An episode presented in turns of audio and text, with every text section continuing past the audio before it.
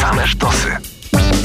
Radio Campus. Program powstaje przy współpracy z miastem Warszawa. Warszawa jest miastem, po którym można chodzić niemal wyłącznie zielenią. To nie jest moje zdanie. Autorką i tej sentencji, ale też całej książki nazwanej Zielona Warszawa, alternatywny przewodnik jest Agnieszka Kowalska, nasza gościni. Dzień dobry. Dzień dobry. Specjalistka od przewodników, bo już z tobą Warszawę można by było przemierzać na wiele sposobów. Tym razem sięgasz po zieleń. Czujesz się taką mentorką, czy właśnie jakiś to jest inny rodzaj twojej roli w tym przewodnictwie? Mentoring? Nie nazwałabym tego. Po prostu przewodniczką warszawską, może nie taką klasyczną petetekowską, bo trochę są to zawsze moje autorskie, alternatywne ścieżki.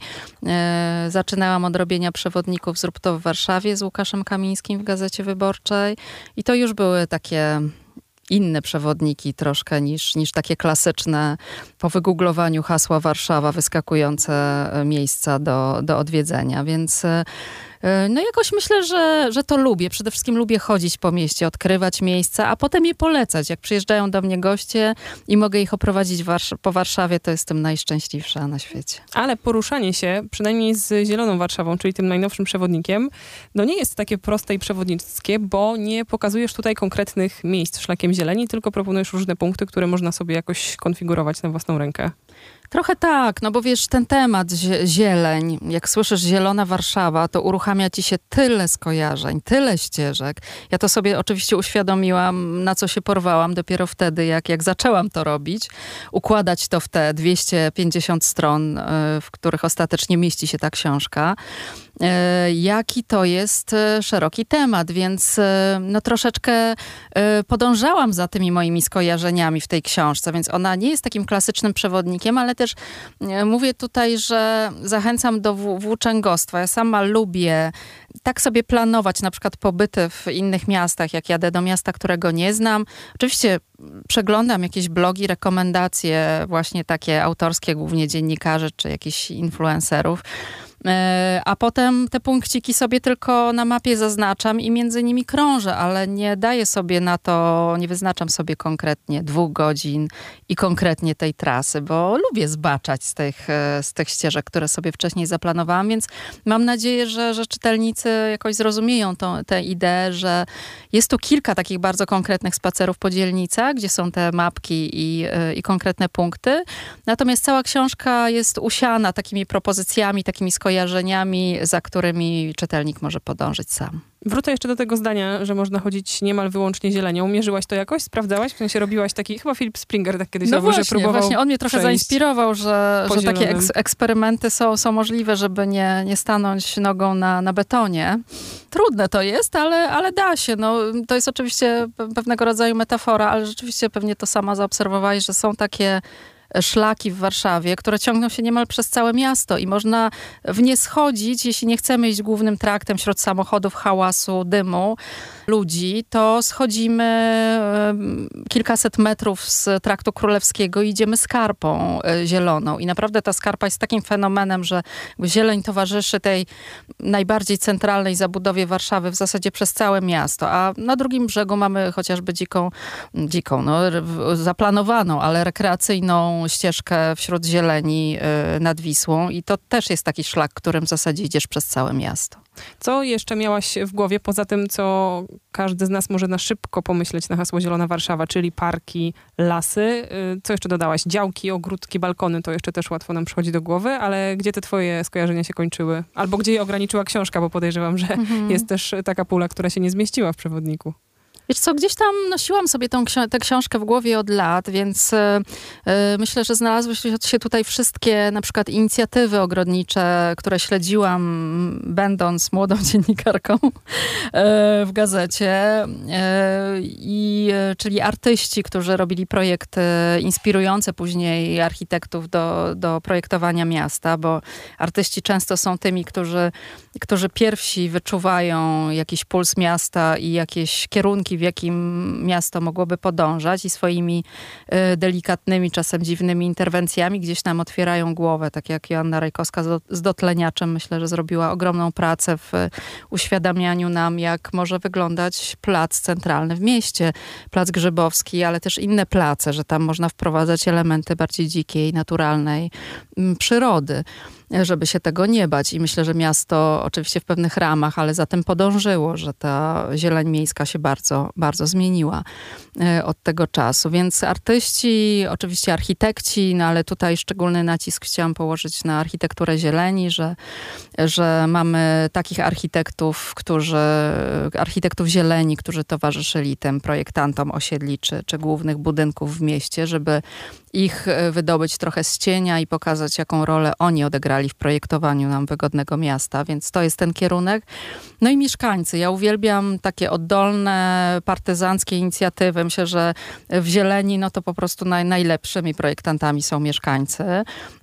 I ja jestem wielką zwolenniczką oddawania mieszkańcom jak największego pola w tej dziedzinie, bo i obsadzanie donic w mieście partyzanckie i wysiewanie kosmosów, czy jakichś niezapominajek w mieście. Jak możesz mówić kosmosy, skoro można powiedzieć warszawianki?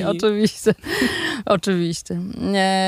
Więc chodzenie po mieście z nasionami, które się wysypują z kieszeni, no po prostu uwielbiam to. No i oczywiście ogródki działkowe, które są inspiracją moją nieustającą. Też byłam działkowiczką przez 3 lata i totalnie wsiąkłam w ten świat i jestem wielką zwolenniczką otwierania tych ogrodów i łączenia ich z miastem i wciągania tam też mieszkańców. Agnieszka Kowalska gości w naszym studiu. Przed nami sporych rozmiarów przewodnik nazwany Zielona Warszawa. Jest to oczywiście przewodnik alternatywny, o czym mówiłyśmy w początkach naszej rozmowy. Zamysł jest taki, żeby jak najwięcej zielonego wyłapywać z Warszawy.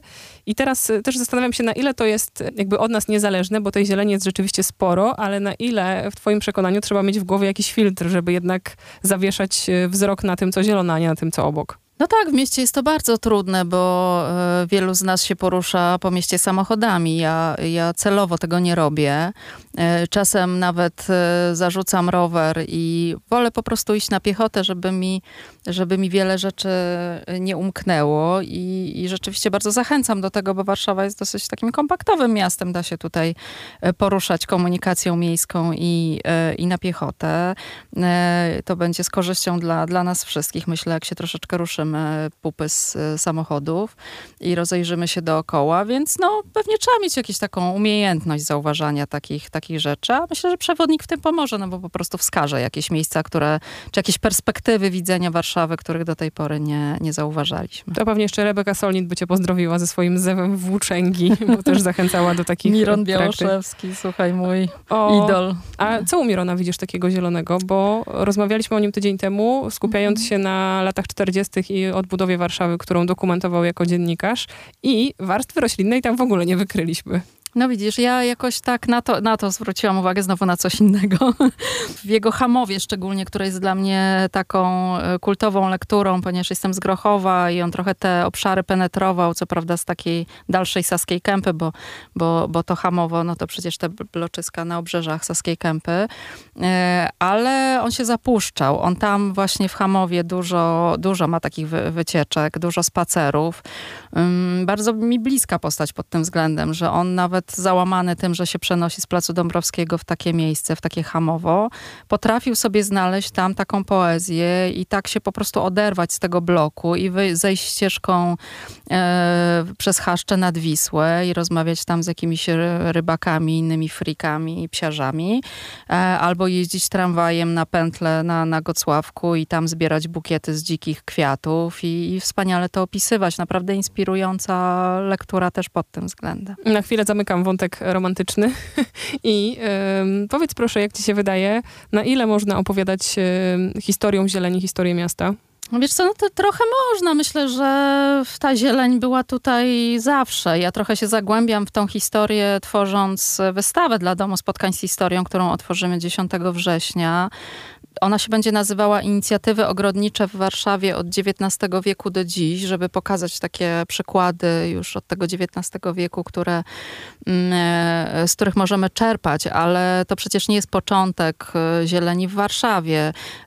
Zagłębiłam się w XVIII wiek i we wcześniejsze wieki, żeby zobaczyć, jak te monarsze i arystokratyczne i magnackie ogrody wyglądały. One oczywiście nie były dostępne dla wszystkich, ale fascynujące są to historie, powązek chociażby Izabeli Czartoryskiej. Cmentarze jako źródło zieleni, tylko gwiazdkę robią, bo przecież też... Tak, no ale tam no pewnie niewielu warszawian, pewnie może niektórzy wiedzą, że tam Izabela Czartoryska stworzyła sobie taki pierwszy w zasadzie, jeden z pierwszych krajobrazowych ogrodów w Warszawie, w którym, nie wiem, Maria Antonina by się pewnie świetnie bawiła, bo było taką wioską na obrzeżach miasta, więc ci arystokraci też rywalizowali ze sobą na ogrody i bardzo to jest ciekawa historia, taka no obyczajowa historia miasta.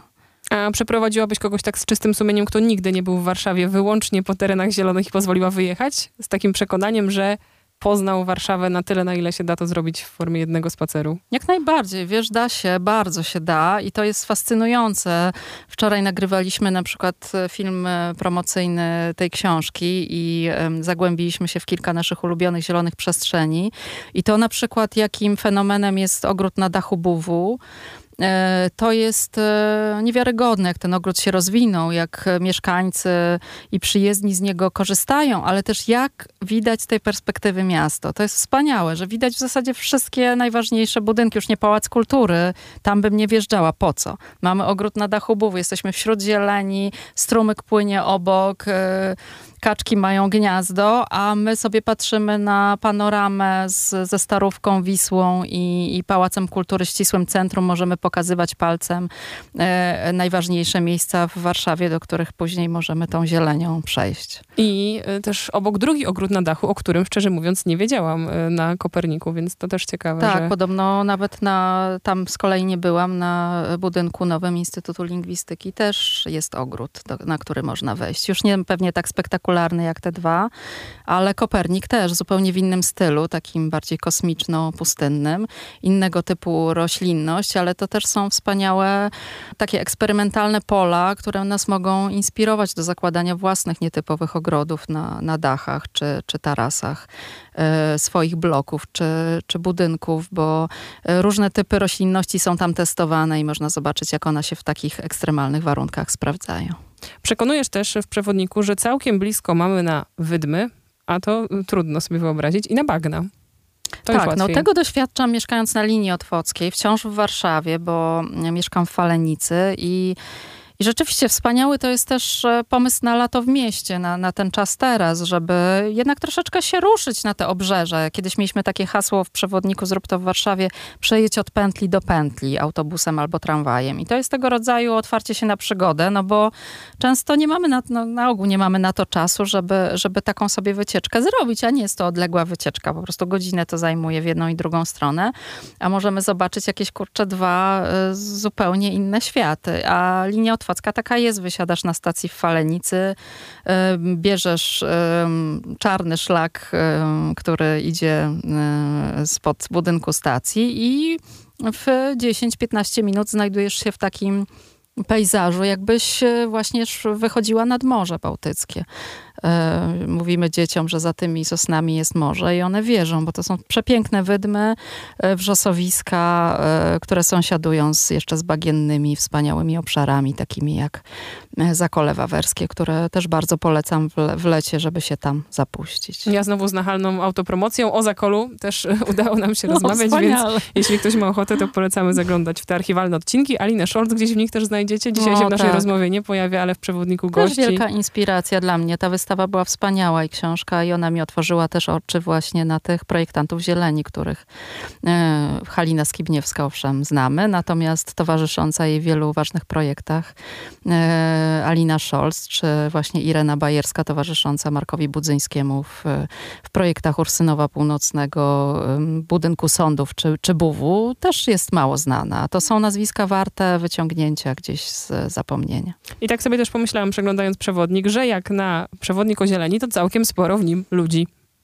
No właśnie. No ale to jest miasto. No jednak o ile bardzo lubię to, jak natura sama projektuje, bo jest najlepszą projektantką, no to jednak żyjemy w mieście, w jakiejś strukturze i tutaj myślę, że mieszkańcy też odgrywają dużą rolę. No oczywiście architekci.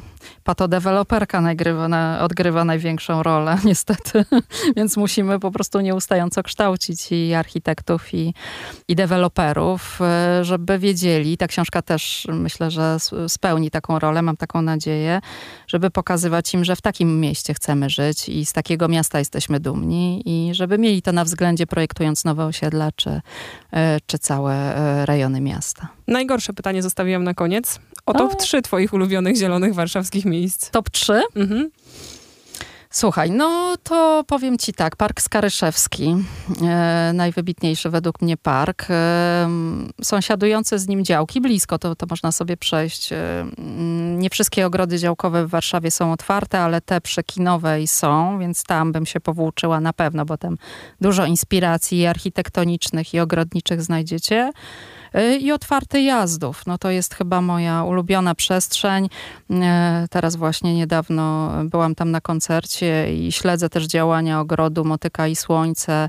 No cudowna przestrzeń. To jest taka enklawa o każdej porze roku w zasadzie piękna, ale teraz tak rekreacyjna i właśnie otwarta, z której możemy po prostu korzystać, przyjść, usiąść na leżaku, pokopać grządki, jeśli mamy taką ochotę, ale po prostu się zrelaksować w jakiejś takiej zupełnie surrealistycznej przestrzeni w centrum miasta. Jestem zaskoczona. Myślałam, że będziesz wzdychać, kręcić nosem, że jak to 3 miejsca, skoro opisałaś tak wiele. Nie, no coś, to wiele. Tylko 3. Jeszcze mogę. Jeszcze 3. Zielona Warszawa, alternatywny przewodnik po oczywiście tytułowej Warszawie. Stawiamy kropkę w rozmowie o tej książce. Odsyłamy do publikacji, do Domu Spotkań z Historią na wrzesień, o czym mówiłaś. Tu już mamy jakieś konkretne daty i zaproszenia? Tak, 10 września otwiera się wystawa, a od 21 sierpnia co weekend są spacery towarzyszące książce i wystawie. Będziemy odwiedzać działki, jazdów, pojedziemy do Kampinosu. Kilka bardzo ciekawych wycieczek, to śledźcie program na stronie Domu Spotkań z Historią. Agnieszka Kowalska gościła w audycji. Dziękujemy. Dziękuję. Program powstaje przy współpracy z miastem Warszawa. Radio Campus.